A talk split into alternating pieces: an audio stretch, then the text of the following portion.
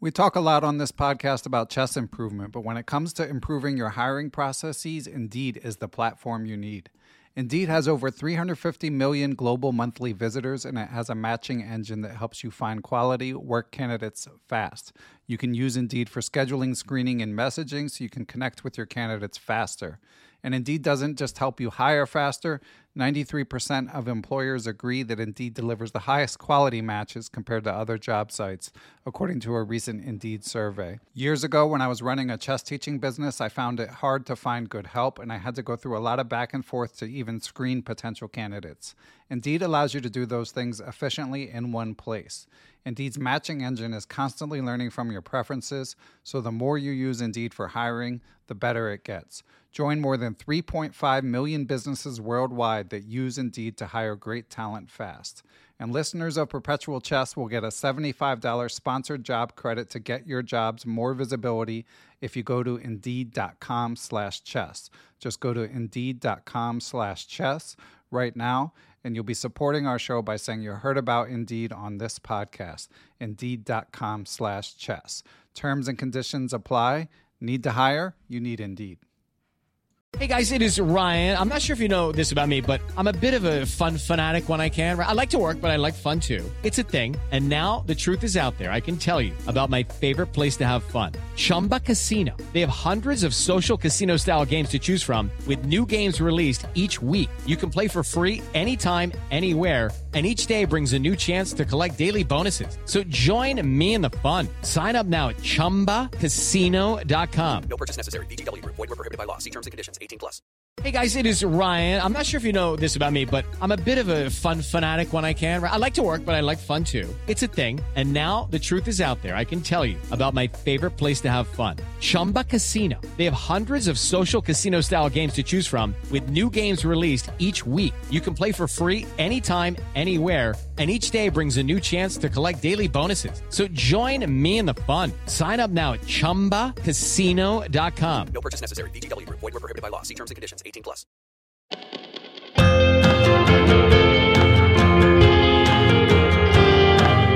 Hello, everyone. I'm Ben Johnson, and this is the Perpetual Chess Podcast. On Perpetual Chess, I have weekly conversations with the chess world's best players, promoters, and educators about their lives, careers, current projects, and best practices. Perpetual Chess is brought to you through the generosity of its Patreon and PayPal supporters. For more information, go to perpetualchesspod.com.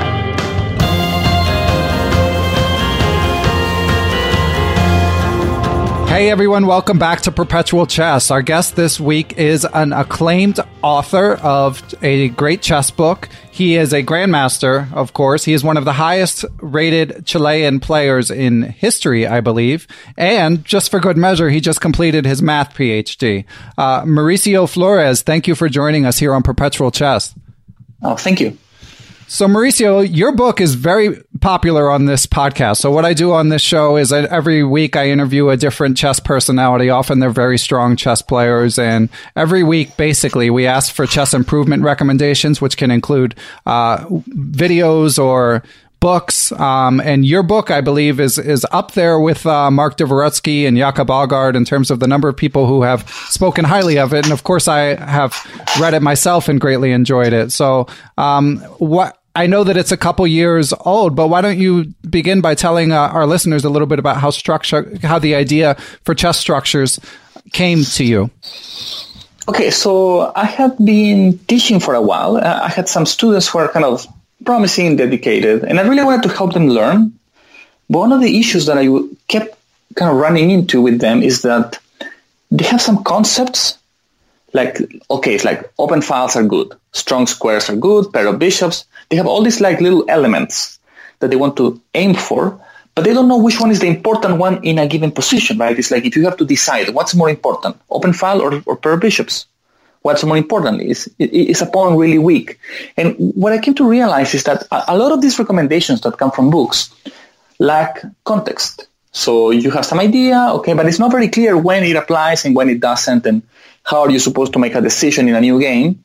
So I tried to find some sort of classification system that would allow me to put positions into categories and then say, okay, in this position, this and this are, are the most important ideas, and maybe this plan is going to work, and this one is just not going to work It's not even worth trying.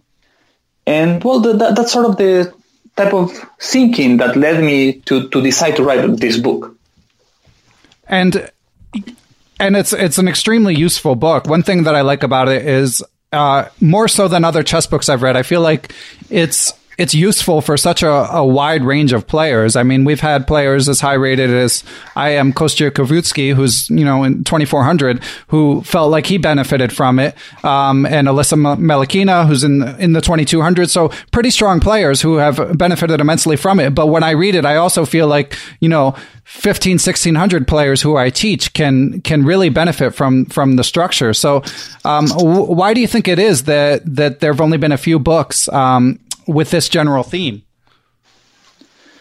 I think the topic is relatively universal, and and uh, I think something that is kind of helpful. So I, I, try to always point out what it is that I'm saying, right? So at the beginning of each book, I, I, I try to outline, okay, these are two or three things that you really are going to learn from this game. And then at the end, I try to make some uh, additional remarks like, okay, did you notice how this and this was like the important thing? So I think that that's helpful because when people see that, then they realize, okay, so like this is like it, maybe I, I, don't understand all the details, but here's one idea that I really need to get, and, and I think that that was the, the, most important thing in order to get the message across. Yeah, and uh, GM Axel Bachmann wrote the forward for your book, and he kind of his his forward is also quite interesting in the way that he lays it out because he tells a story where w- when you guys got to know each other, um, you realized you had different learning approaches. Uh, his was based on playing over games, whereas you had sort of a, a a wider array of approaches, reading books, analyzing game study openings, and that you guys both learned from each other. So, how did you um, how did you learn to sort of incorporate uh, GM Bachmann's learning style and synthesize it into this book? Well, so the, the, the thing is, uh, I noticed he had very good results, even though it's, it's, it's like, uh, I always felt like he had very good understanding just by looking at games. It, it, was something that it always kind of confused me. It's like, I'm reading all these books and all these things, but, but somehow I have a tendency, like, like the, the, book is sort of born out of my own mistakes, right? It's like I have a tendency to read a book, learn about a rule, and then I try to follow the rule every time I can, and then it, it, it like it doesn't work. It's, it's, it's, like I'm constantly running into these problems. It's like my opponent violates the rule I'm trying to follow, and he beats me very easily. Right. It, it's, it's because I haven't seen enough games. So, so this is when I realized, okay, I really need to see more games because sometimes I'm applying things out of context. And, and you, you know, I basically incorporated this approach uh, out of need, right? It's like I, am losing because I, am not even aware of what's going on, right? And were you at a certain level in your chess, like when you really noticed that? Do you recall when it was? Yeah, yeah, I, I was a GM. I mean, uh, you're already a GM. I mean, so I, I would say a lot of the things I wrote in the book I learned after becoming GM.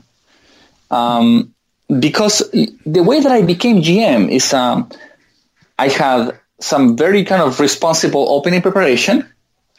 And after that, I calculated very much.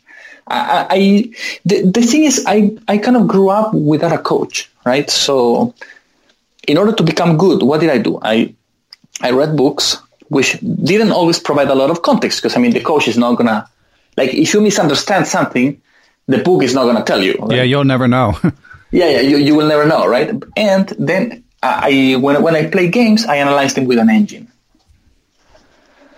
But the problem is, um, you know, when you analyze with an engine, you're mostly kind of polishing your tactical ability, right? So I was very good at tactics. It's like I would play all these nonsense moves, but, but they would work tactically. Mm-hmm. So uh, I had very good tactics, very low understanding. And I had to revert that when I went to college. And the reason for that is that when I went to college, I, I was too busy studying. So I didn't have time to prepare the openings so thoroughly anymore, and I, and I wasn't in, playing all the time, so my tactics went down. So I had to change my style because if you play positionally, that's compatible with with, with a career, with, with college, and so on. But if you play very tactical, very opening oriented, it's not compatible. So uh, I had to change my style out of necessity mostly, but but it worked out very nicely. That's really interesting advice because, of course, a lot of the people who listen to this podcast are, you know, professionals in other fields. They're not full time chess players, but they still want to get better at chess. And ironically Yeah. enough, of course, and I'm I'm guilty of this as well. But most guests, when we talk about chess improvement, they're always going to emphasize tactics. But for you, I guess maybe because you were already so strong tactically, but it's interesting that you're in a sense advocating the opposite. Yeah, no. So so- yeah, yeah. So the, uh, I should make a distinction with that. Tactics are fundamental, right? Like it doesn't matter how good you understand. I- i- If you don't see like a double check, I mean, it's like there's nothing you can do. But having said that, um, there are things that you can do to prioritize understanding over brute force calculation. Uh, such as, Well, for example, I play d4 with white, right? It's like I always play d4. E4 or D4? in- D4. Okay. I never go into into like checkmate attacks anymore. Like I used to do that for a living when, when I was in like I don't know sophomore in high school or something like that. That, that. That's every game I won was because I checkmated my opponent, hmm. and every game I lost, I lost because the attack didn't work, and then I lost the ending. Right? It, it was very systematic. You can you can kind of choose your openings in a certain way. You can I guess w- one of the things is when I was young, because I didn't understand positional chess, I was actively looking for ways to confuse the game. Ah, Right, so I, I was like, if I saw a sacrifice, I would, whether it was good or not, okay, I was gonna go for it because I, I had no other chance. Just out of curiosity, sorry to cut you off, but did you find that approach more fun? Like, did you? Oh, of course. no, no, no. It, it was very um, okay. So let me tell you, so was it fun? I mean, sometimes it, it depends, right? It's like when you are when I was uh, uh, 1800, 1900. Yeah, there was a lot of fun because I was playing against other people around, around my same level. But I would say when I got to IM level and I wanted to kind of move forward, it became harder. Mm-hmm. yeah, and, So and when, yeah. I was just gonna say, not winning is not fun. So if it becomes a hindrance, it's going to be less fun. Yeah, it's like you sacrifice, you have fun for like 10 minutes, your opponent neutralizes the attack, and then, and then you, you, you're bored for three hours until you lose the ending. right? Yeah. So it, it, I can tell you it's much more fun when you have an attack that is based on good positional principle because then you are enjoying the game because it looks pretty. You know, it's like all organized, safe, but it's also a massive attack. Those attacks are much more beautiful. Right. but but they, they require more understanding, right? Yeah. And so before we get back to the adjustments you made and how, how to improve your positional chess, what, when you became so strong tactically, you mentioned you didn't, you mentioned in, in the book and both mentioned when we were talking just now that you didn't have a lot of resources. You didn't have your own coach and there weren't, um, you know, not that many strong players around you. So how did you become so tactically strong? Um, well, I mean, are you? I, don't know if you're familiar with the CT-ART. Uh, have you ever heard about that? It's like a tactics Oh yeah. software. Yeah. Yeah, so I, I did CT-ART uh, from start to end like three times, Wow. and uh, yeah, so it, it was a lot of tactics. I, I had I had some tactics books. I mean, it's like you, you know, it, my resources were kind of limited, but uh, for for example, I don't know, maybe one day I went to the street and uh, some people were selling books and just happened to be selling a tactics book. Okay, I buy the tactics book, which I mean you can get for like three dollars or something. and you know I, I just did all of those and then because i was a very tactical player i mean all my games were like some massive tactics training right Right. and then i was also always analyzing my games with engine i, I analyze my games move by move you, you know some people nowadays they analyze their games but not really it's like they they, they analyze the, the three most important moves it's like oh okay i blundered here oh oh, okay my, my opponent could have beat me there but nothing else I analyze my games with engine move by move, and I check every single little tactical trick that the computer had. And these were low quality engines by today's standards, but still helpful enough for me. Okay.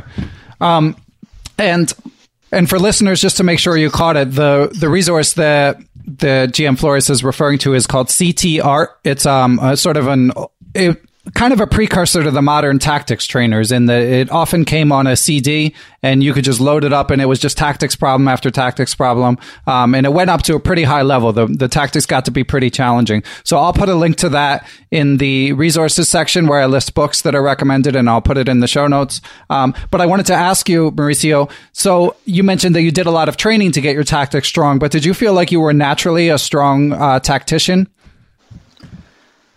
Maybe, yeah. I mean, I was definitely stronger in tactics than just about anything else, but uh, yeah, I, I, guess, yeah. So you found visualizing to be fairly uh, intuitive as a young young player. Yeah, probably. I, I, I'm often kind of resistant to the idea of saying that you're like naturally good at something because I feel like anyone can become good at things, but but maybe there is a little bit of some kind of talent or something. Yeah, that's a common sort of uh, thread that we pull on here on the show because some people I mean, just how, how much chess talent influences results. I mean, clearly to me, uh, as as someone who who teaches chess, you see that some kids pick things up more quickly. But I do think that that if you're not doing work, you're you're not gonna you're you're only going to go so far. So in in when you were uh, a teenager and working your hardest on chess, uh, how many hours a day would you would you spend on it? About four. Okay, that's a lot. And were you going to school as well? Oh, of course, yeah, yeah. Yeah. Well, these days, so, some of these kids are staying at home, so they they organize a schedule where they can study chess six, seven hours a day, uh, and, no. and s- squeeze in the schoolwork around. But I, I mean, we'll get to the fact that you know you're you just finished your PhD, so obviously that wasn't the case for you. No. So so what happened with me was, you know, I grew up in a different time, right? It's a uh, like I started playing chess in 2001. I mean, if you think back then there were not a lot of things to do for fun. Um, my, my, my parents really didn't. I mean, they, they were supportive of me playing chess, but they didn't push me to. They didn't like like actively encourage me to do something. Right? It's like you, I, I did it because I wanted to, and because I wanted to have fun with something, and I thought that that was interesting. And, but but they didn't allow video games or, or, or cable TV. So you know, okay, if you take away video games, cell phones, internet, and cable TV, what are you supposed to do? Right. so yeah, it, chess is looking a lot easier. more appealing. exactly. yeah. So, so I, I, I don't know exactly what other kids did for fun, but you know, I, I like to train chess every day. Just out of curiosity, since I have kids myself, do you are you grateful that your parents had those rules? Yeah, yeah, yeah. You, you think it was a good thing overall? I mean, certainly it's a, it's led to uh, some distinction in your life. I would say. Well, I mean, I mean, chess made my life in some sense. I mean, like like if it wasn't for chess, I never would have been able to go to the U.S. to study. I I also got my permanent residence through chess, right? So so that also made a big difference. It, it allowed me to stay. It, it, kind of shapes your personality, and, and I think in a good way, it kind of gives me like an alternative source of income. Like, like uh, I have another job, but but if I wanted to just live from chess, I could do it, and yeah, I, I think it was good.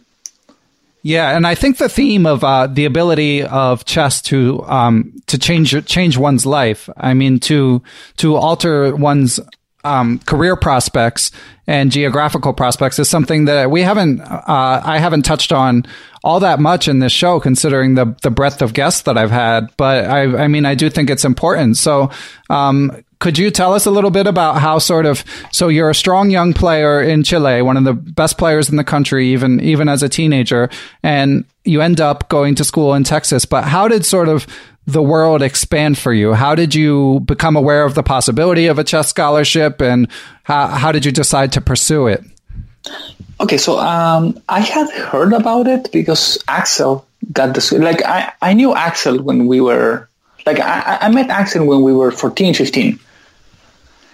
And well, he was he, he's a year older than me, so so he went to college in in, in the same university where I went to. So uh, I became aware of that option, but I wasn't for some reason it didn't quite click in my head. I, I was very focused on going to kind of a top college in in my country, but then when I was playing the Continental Under 18, like uh, you, you, know, like a Continental Championship for 17 and 18 year olds, mm-hmm. uh, somebody from that school came. Like he, he kind of came as a recruiter, and uh, he just told me like, okay, we can give you a scholarship, blah blah blah. Uh, you just need to pass like an English exam and you know get ready, fill out some application forms, and then we can bring you in in six months. So this happened in in July, and I, I found the opportunity very good. Right, I, I thought it, it, could like change my life in a good way. And then, uh, okay, maybe a week later, I was enrolled in an English course, and mm-hmm. I studied every day. Then I, yeah, six months later, I was in the U.S. And it happened very quickly. And what was the adjustment like? Was it? How did you find the U.S. when when you came here? Well, I mean, there are a lot of things I liked. Um, well, first of all, uh, I came to college in the south of Texas, which meant a lot of people spoke Spanish. So the first few weeks, I, I really couldn't speak English. even though I, had got a decent score in the test, I couldn't communicate. Uh, mm-hmm. Like if there was a homework, uh, I was not aware. I missed a couple deadlines because I, didn't even know there were deadlines, right?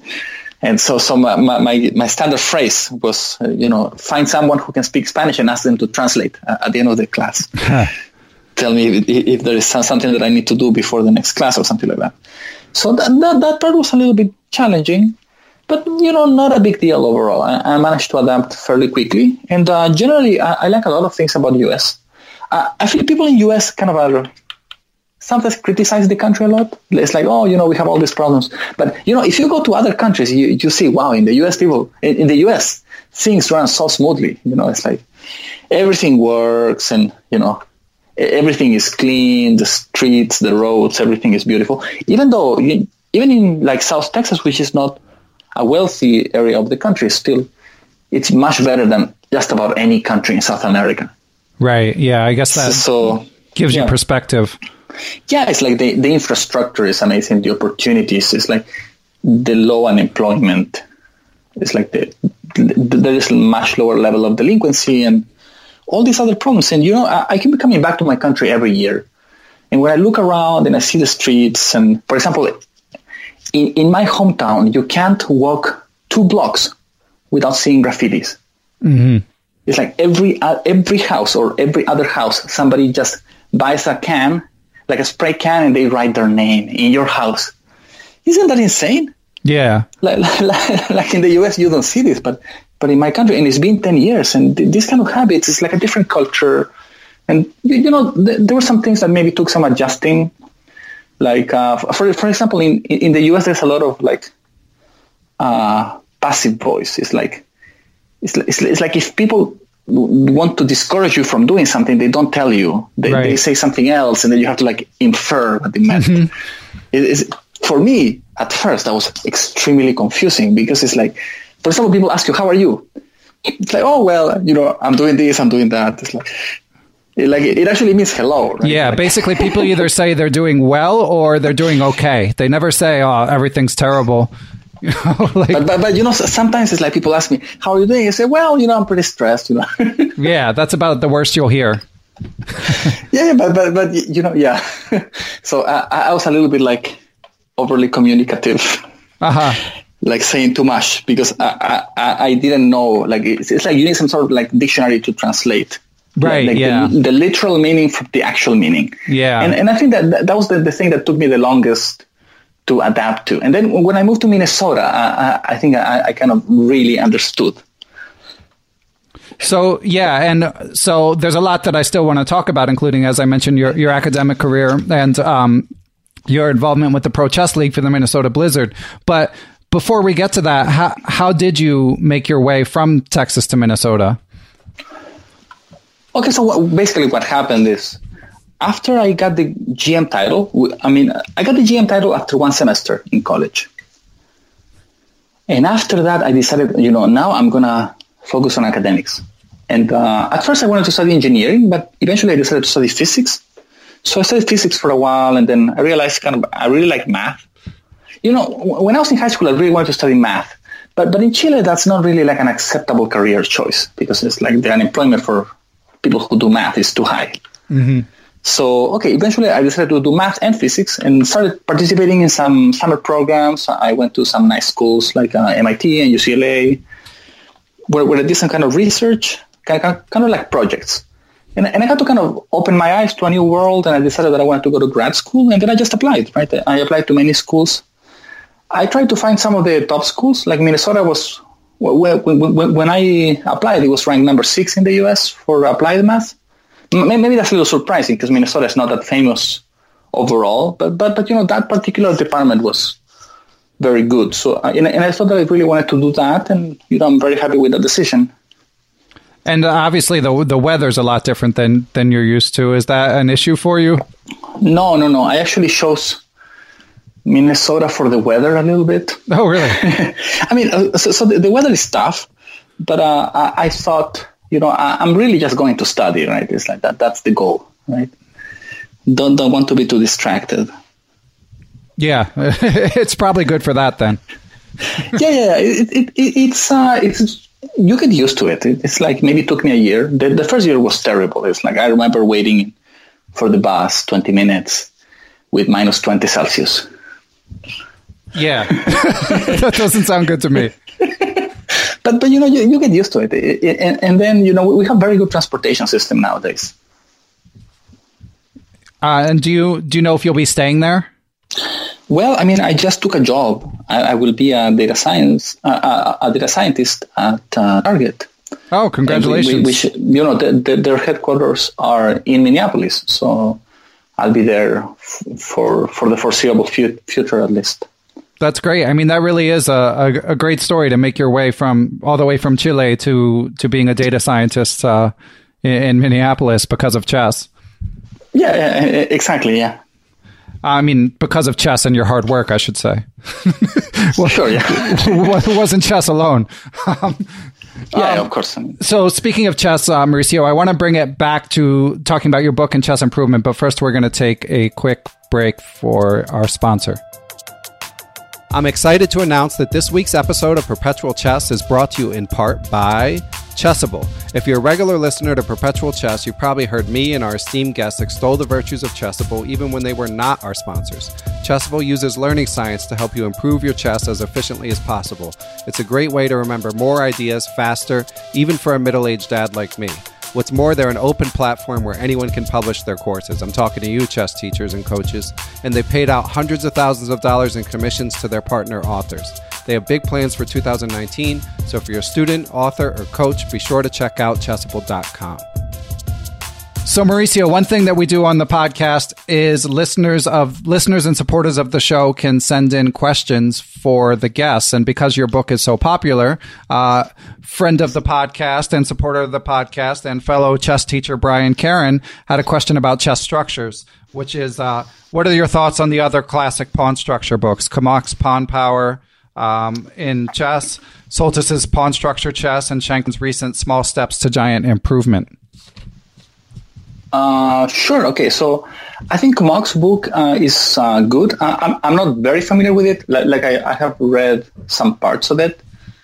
And, and I thought that it, it is good, but it is a very different topic. So in some sense, you could say that Kmoch's book is re- similar to Shankland's book mm-hmm. in the sense that it, it, it talks about pawn structures kind of in an isolated way, right? It's like you say, okay, these are kind of standard pawn breaks and ideas without necessarily referring to the middle game as a whole.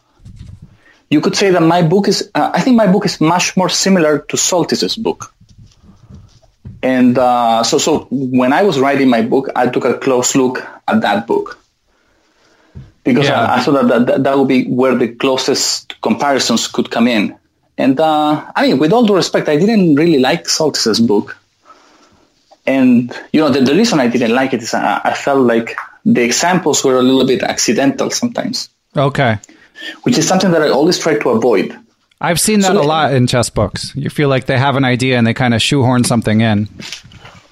Yeah, so for, for me, so, so, so something that, that, I would say in general is eh, I'm not particularly happy with with a large per- percentage of books because I feel like they are talking about something and then somewhere somebody blunders and the game ends abruptly for some unrelated reason. right? So, so, it's like, and, and, you know, a part of it is just you need to pick high quality games and you need to, you really need to check them with engine very thoroughly because you know, I, and this is kind of my personal experience, but when I used to read books as a kid, I had this problem where I'm reading a book and then it's like somebody had a winning move and nobody talks about it. Or, or, or it's like the, the book is talking about something and the plan doesn't work. Mm-hmm. And they don't address that. And, and then I feel so frustrated because I have nobody to ask. It's like, what's going on? Is, is this idea correct or not? Right. And, and, and to me, I mean, that was kind of helpful in the sense that I, I just kind of check back and forth and try to and turn on the engine and then compare. And then it's like, and then I realized that the idea is like the entire topic of two pages ends in an idea that that is not a correct conclusion. And that is just so frustrating, right? Yeah, for sure. So for, for me, I mean, something that I can tell you from my own personal experience is um, the most important part of the book writing process is not the writing, it's the selecting. Right? It's like if you have if you have a bad example, it doesn't matter how well you write. Right. Like you can say them, you, can have some beautiful explanation, but if the game doesn't support what you're trying to say, it's just a dirty example, right? It's it's it's, it's not a good example. And you know, actually, right now I'm writing more books.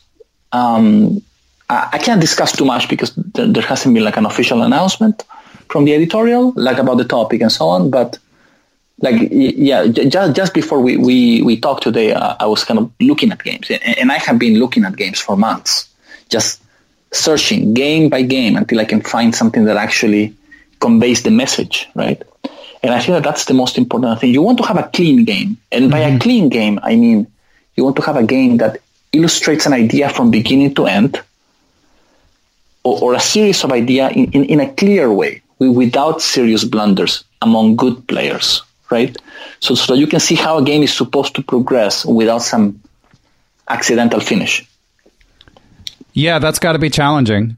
Um, no, it's extremely time.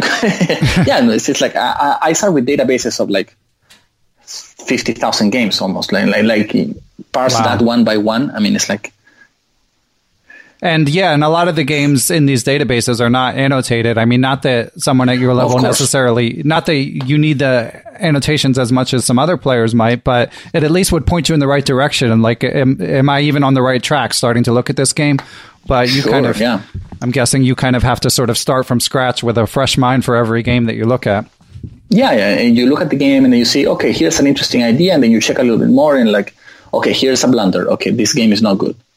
And uh, something I wanted to, to, to um, follow up on from the introduction that Axel Bachmann mentioned. So, of course, these are his words, not yours, but maybe you have an opinion too. So, he mentioned in the introduction that, you know, he, as you guys discuss in the book, he has the approach of he's just looked at, you know, a million games or whatever it is. He just has looked at so many games that it's really informed his chess style. But he said he looks at the games pretty quickly. And he said that if you know what to look for in a chess game, you can, you can learn valuable valuable lessons only spending a, a couple minutes looking at the game. So, do you think that that is true? Do you agree with uh, GM Bachmann about that? Yeah, absolutely. Yeah. So, what should we look for? I mean, that, that that's the problem, right? Is, yeah, uh, that's the million dollar question.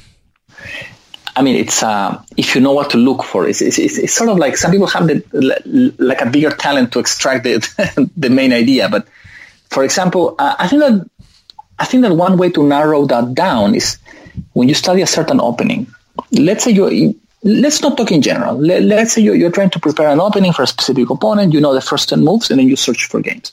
So you filter the top games, and then you look at people above 2,500 or something like that, and then you you browse through and you see the plans. Maybe you, you can just pay attention. Okay, what plan did they go for? How did the game get decided? And then you maybe turn on the engine at the same time so that the engine can quickly point out if the game is sort of clean or not. Like, for example, if a certain idea won the game or a certain idea actually won just in an accidental way. Right, yeah. But, but, but yeah, it, it's not like super trivial, but, but it's something that you can acquire with practice. But um, so, so the books I'm writing, kind of the, the goal is to kind of provide a good collection of games so that you can eliminate that need in some sense.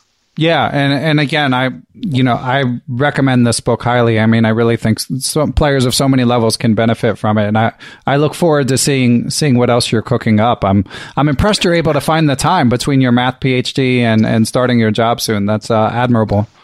Well, I mean, it's like uh, I have yeah, I mean, it's like I have six weeks between between one thing and the other. So um, I'm trying to make the most out of that time, and then you know on weekends.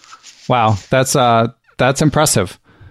Yeah, I, I mean, I, I, think one of the keys is uh, you really need to find some kind of purpose, right? Uh, I think that that's very important. And maybe it has a little bit to do with upbringing as well, because you know, because I, uh, my parents didn't allow so much like cable or like they, they never bought me a cell phone, for example. Like, mm-hmm. like I graduated high school without ever having a cell phone, so I, I have a little bit less appreciation for for spending my time doing those things because I, I feel like I could do other things that could be better for me. Yeah. So kind of the academics mindset where you can just, you know, shut the door, stay off the internet and get work done. Yeah, because I mean, for me, some things don't really feel like work. That's the other thing. Especially like like writing the book, it doesn't really feel like work. It's uh, I mostly do it because it's it's interesting. It's uh, the, the games are kind of nice to watch. Yeah. And uh, what's going on with your own chess game? Do you get a chance to play much? I mean, it doesn't sound like you would from from all of the demands on your time that you've described. Oh no no no! Uh, I don't really get a chance to play. I have thought about like playing, for example, the, the chess Olympiad or things like that, and, and I could kind of represent my team, but the problem is I would have to take like two and a half weeks off from work, and then if you do that, then it's kind of I don't know that those are all your vacations, right? It's like yeah, and I imagine you you have played for Chile in the past in Olympiads. I played three times. Yes. Uh, so and, we've had. Uh, yeah.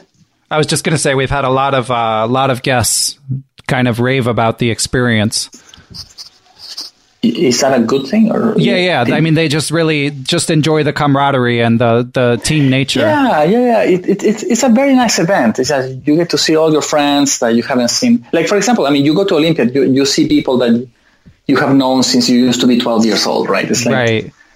it's a nice experience but it comes with a big cost. Yeah. And right now i i can't it's not so much that i don't have time to play. It's like more like i don't have the time to travel Right. Because yeah. the traveling adds like an additional three days. Yeah. Maybe um I I guess they probably um we don't know where the next one will be yet, but maybe maybe you'll be able to make a comeback in uh 20, in 2020. Oh yeah, but, but um you you mean as far as location? Uh yeah. I just meant oh. we don't know where the next Olympiad will be. Maybe the travel sure. won't be won't be as onerous, but I mean also of course you'll be working full time. Um, That's the problem. It's like you have to sacrifice your, your a year worth of vacations. Yeah. Um, yeah, it's uh, the, the, United States has has, as you mentioned, it has some benefits that maybe uh, us Americans take for granted, but the amount of vacation time is not one of them. oh yeah, well, I mean, in Chile we have the same. Uh, I think it's the same amount of time. Mm-hmm. The the only people who can really go to Olympia are people who who don't necessarily have another job. Yeah, and um, that's a big requirement. yeah, that that is. yeah, especially um, as as you get older. I mean, you're you're 29, so you're sort of finishing up your schooling and reaching a stage where, yeah, the the career takes priority, like it like sure, it or yeah. not. um, so, uh, you do. So you mentioned you don't get to play much, but you have been a member of the Minnesota Blizzard. Shout out to the Pro Chess League. So, are you going to be doing that again this year? Yeah, yeah, absolutely. Uh, you, you, see, so because the, the advantage there is that you don't have to travel. Yeah. So so you you can play some good chess, but you, you don't have to go anywhere. It's like that's very convenient. And uh, I hope to continue playing. Right, we, we, are lucky to have some kind of maybe by random chance or something. We we just happen to have some very good players in Minnesota. Yeah. So who's on? I mean, I know in the past you guys have had Wesley So at times, uh, John Bartholomew, um, Sean Nagle. Uh, do you have um uh, the the one minute wizard. Uh, I'm drawing a blank on his name. Who's going to Princeton? Tang. Yeah, thank you, Andrew Tang. Uh, is is he still going to be representing Minnesota? Yeah, Wow. So, is there anyone I'm missing from the team? Um, well, I mean, this year we we have also Fidel Corrales. He, he's Oh, or- yeah. or- originally from Cuba. I believe he lives in uh, St. Louis or something, but he will be playing for us. So that that's very nice. That should be fun. And and so when you when you get to play for the Pro Chess League, are you able to do much preparation? I try, yeah, because because I'm afraid of you know losing, uh, Yeah. and then and then ruining the the team, right? Right. Yeah, that's the worst part. You, Yeah. you really feel guilty about this, yes. Yeah. I, I remember last season there was a match where I scored one point out of four. Oh my god! and, and it wasn't for lack of preparation. I, I just blundered. Yeah, yeah. I I mean, we we've all maybe not on that stage, but we've all been there in terms of blundering and, and letting teammates down. So, how are your 15 minute skills? As a, do you feel like that's a good format for you, or are you better at slower time controls? Uh, no, I, I think I'm pretty decent with that. Um, not because of my tactical skills, but because uh, I think over the years I have developed good understanding.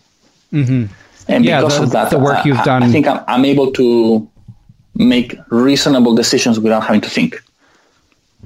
Yeah, that's kind of the the ultimate goal. I mean, uh, you know, it's it's kind of counterintuitive, but it's I've recently become more aware how it's uh, it's almost it's better to be a positional player than a tactical player in the fast time controls because uh, like the like Magnus being the best in the world is an example of that. Although obviously he's good at everything.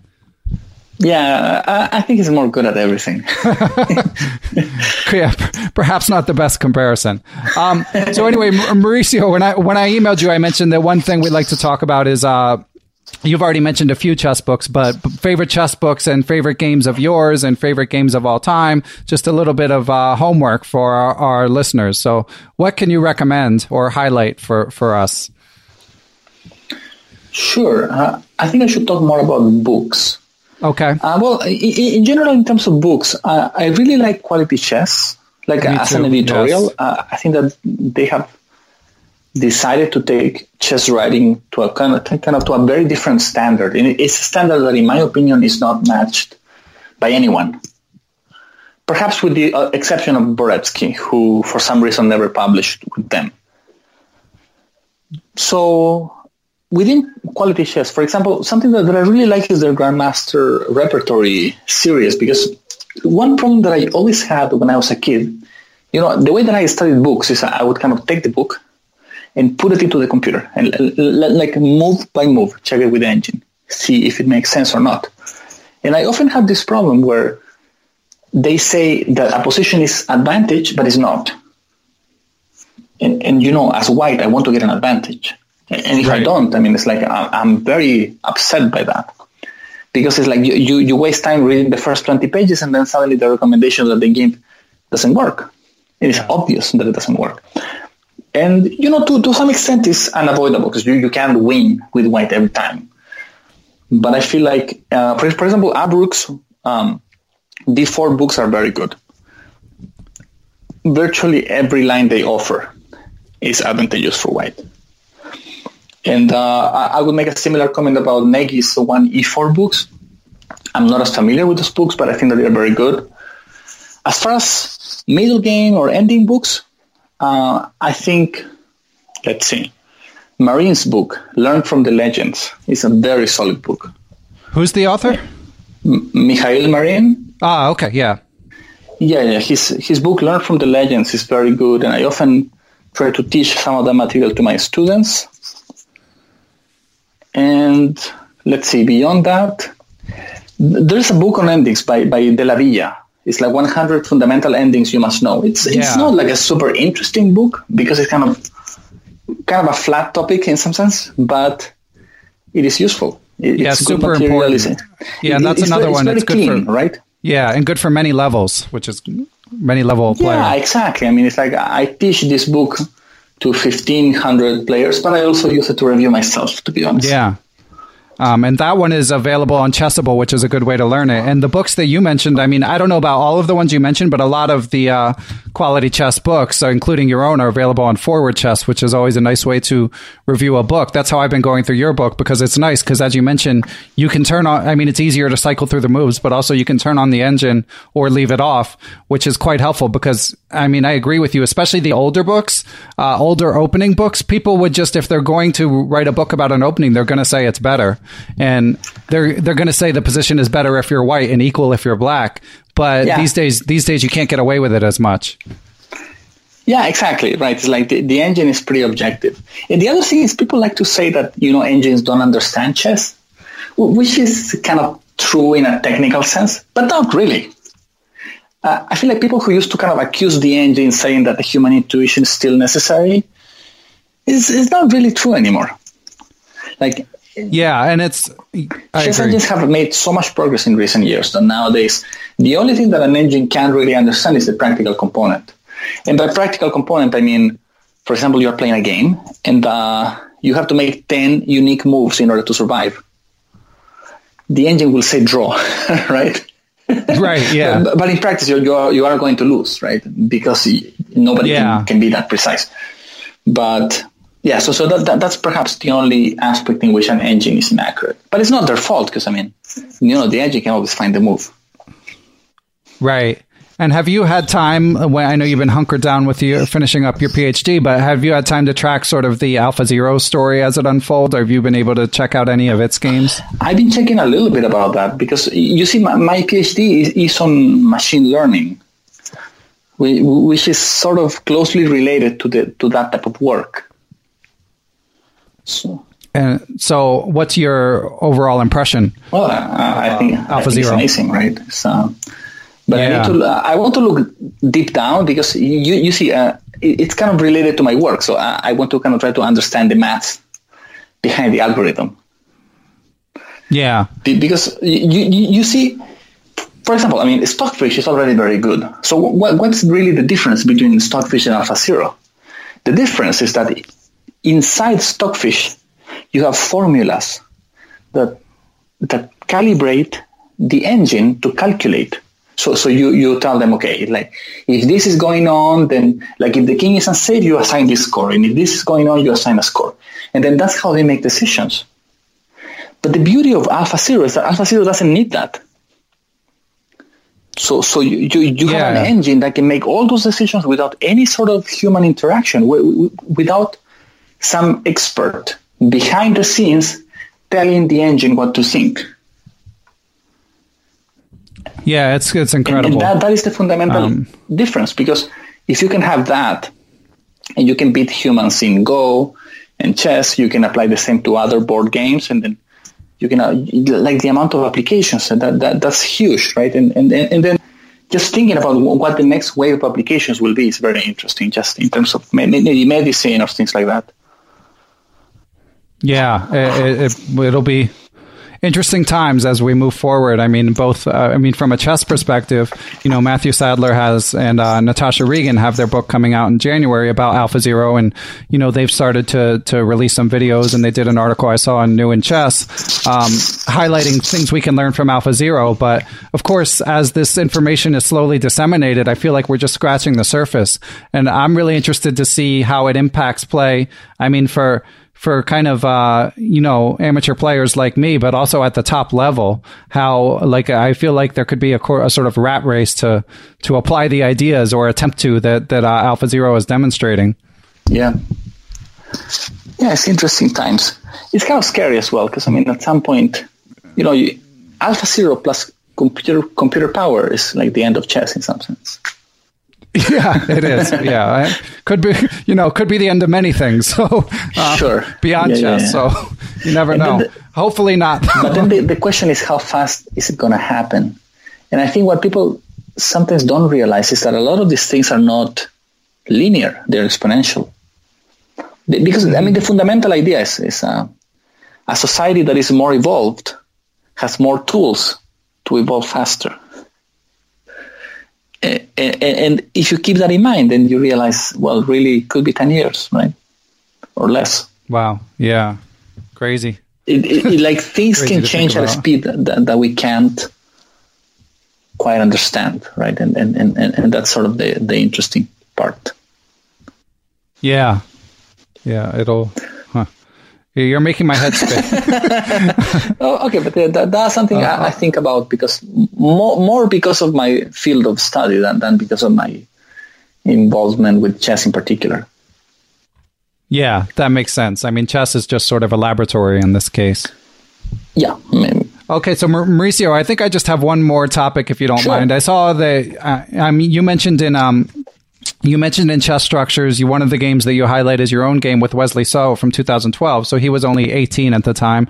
Uh, it seems like he was around number 100 in the world, not quite at the level he is now. But, but what have your experiences been with playing sort of the most the the strongest players in the world? What, have you had any other encounters against players who who went on to attain that sort of uh, strength? um, well, I mean, wh- when I was 14, I played against Vachier.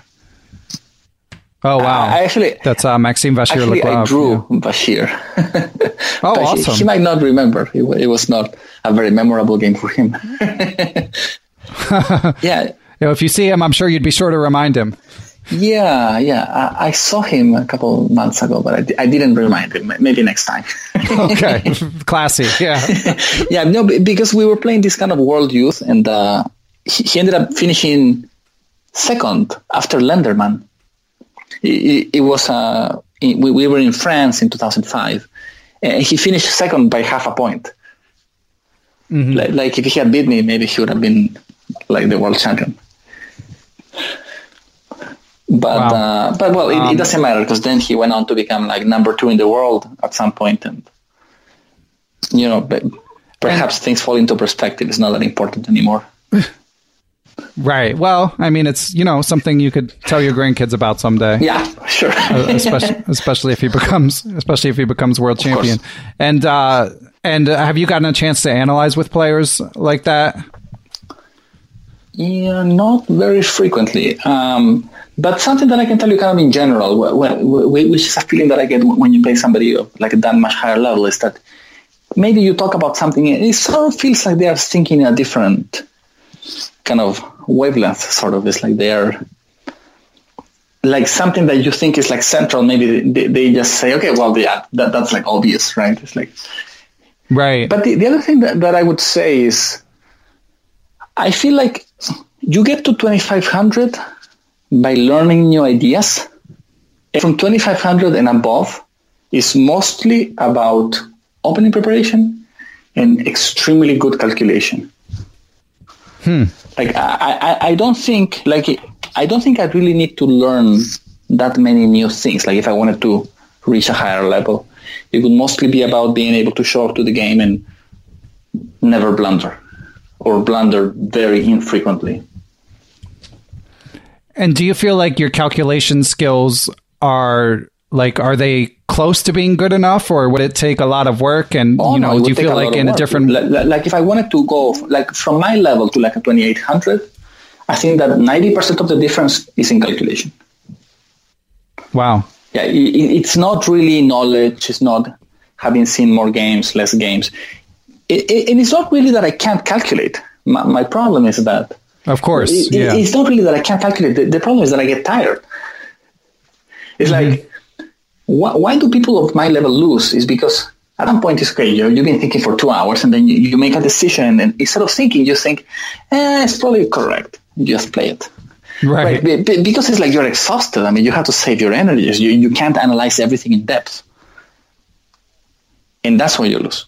Because occasionally it's like you're too tired. You don't want to think too much. So rather than th- making a hard decision that requires a lot of thought, you make an easy decision. And because of that, maybe a game that you could have won and ends up being a draw, or maybe occasionally you blunder something like, like, like some deeper blunder, like a maybe and, and, you know, the other thing that is funny is the, the definition of blunder has sort of changed, right? It's like nowadays that th- th- there are these engines, it's like you have this kind of 1500 level players who are watching a game Yeah. and they say, oh, somebody blundered just because they played the, the third best move.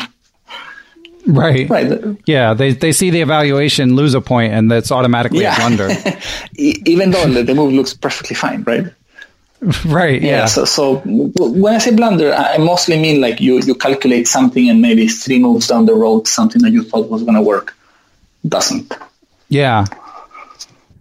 Um, so if you were just one last question, Mauricio, in, in an alternate universe, if you decided, you know, you're, you're not going to take your job, um, after all, you're going to put, pour everything into chess and try to, try to reach the level, try to ascend from 2500 to like the, the highest heights, make the best improvement you can. Like, what would you do? What steps would you take concretely if you were just going to go all in playing chess? I would travel. I would go playing. That's good advice. Uh, and what about the what about the study aspect? I mean, you've mentioned your approach for studying games. You studying your own games is quite rigorous. Yeah. Um, what would you do to improve your tactics, your calculation? I mean, so in my opinion, you improve understanding and openings by studying your own games. You improve tactics by playing. And well, I- I mean, playing in a rigorous way, right? It's like playing, playing and Right. analyzing after and being self-critical and so on. Like playing seriously, N- I- and I don't know. If, I also don't mean playing blitz. I mean like playing slow games, and you know that that's kind of hard.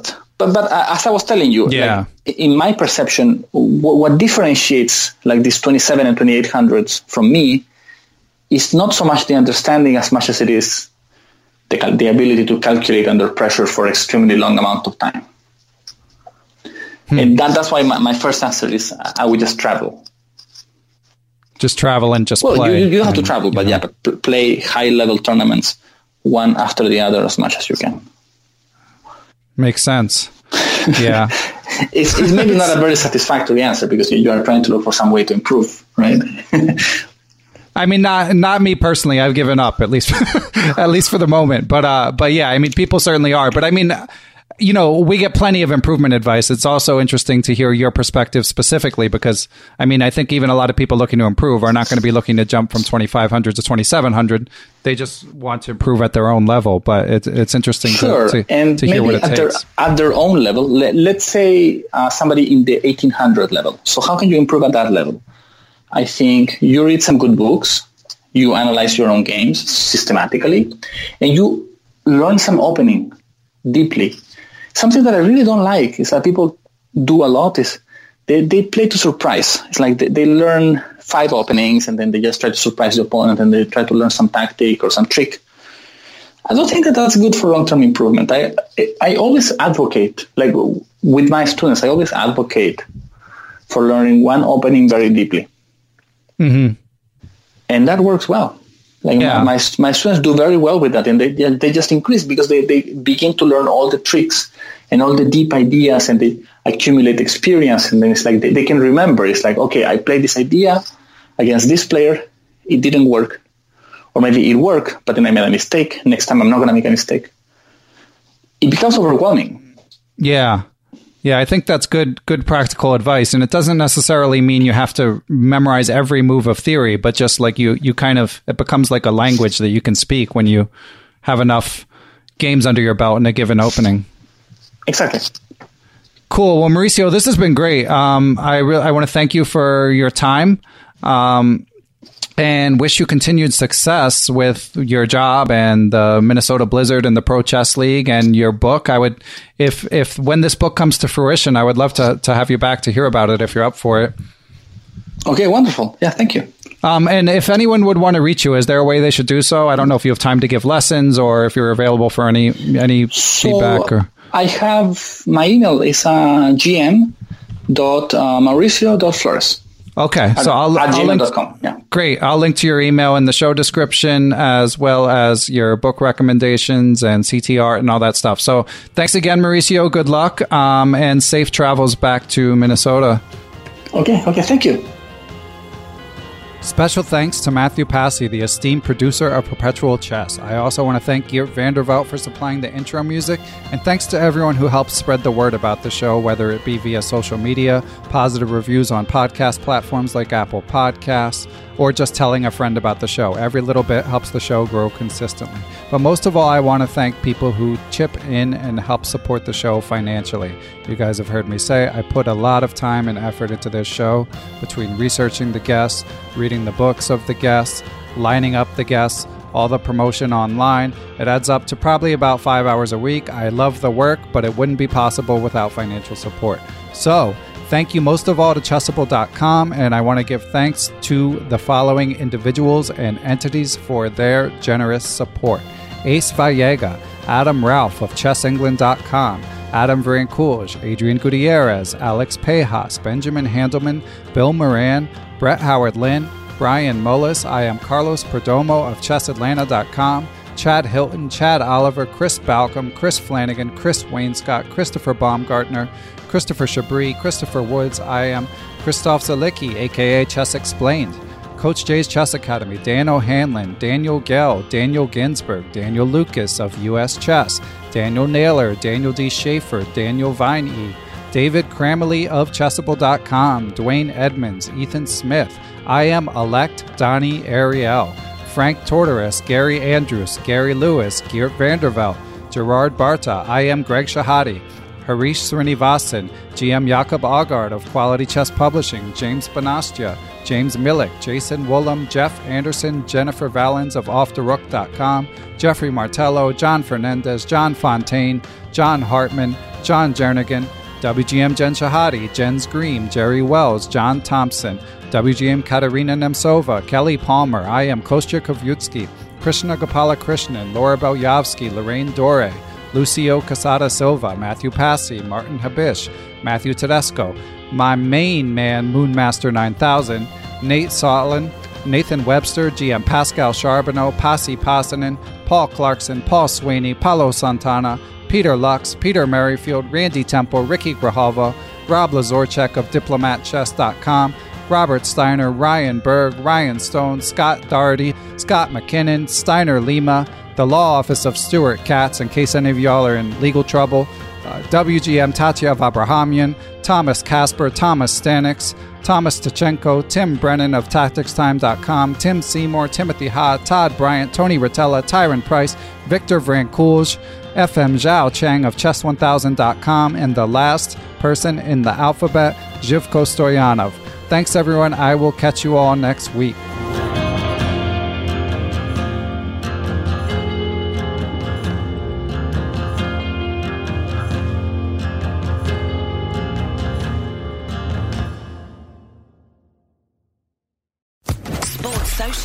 Podcast Network. Okay, round two. Name something that's not boring. A laundry? Ooh, a book club. Computer solitaire, huh? Ah, sorry, we were looking for Chumba Casino. That's right. ChumbaCasino.com has over 100 casino style games. Join today and play for free for your chance to redeem some serious prizes. ChumbaCasino.com. No purchase necessary. Void where prohibited by law. 18 plus terms and conditions apply. See website for details.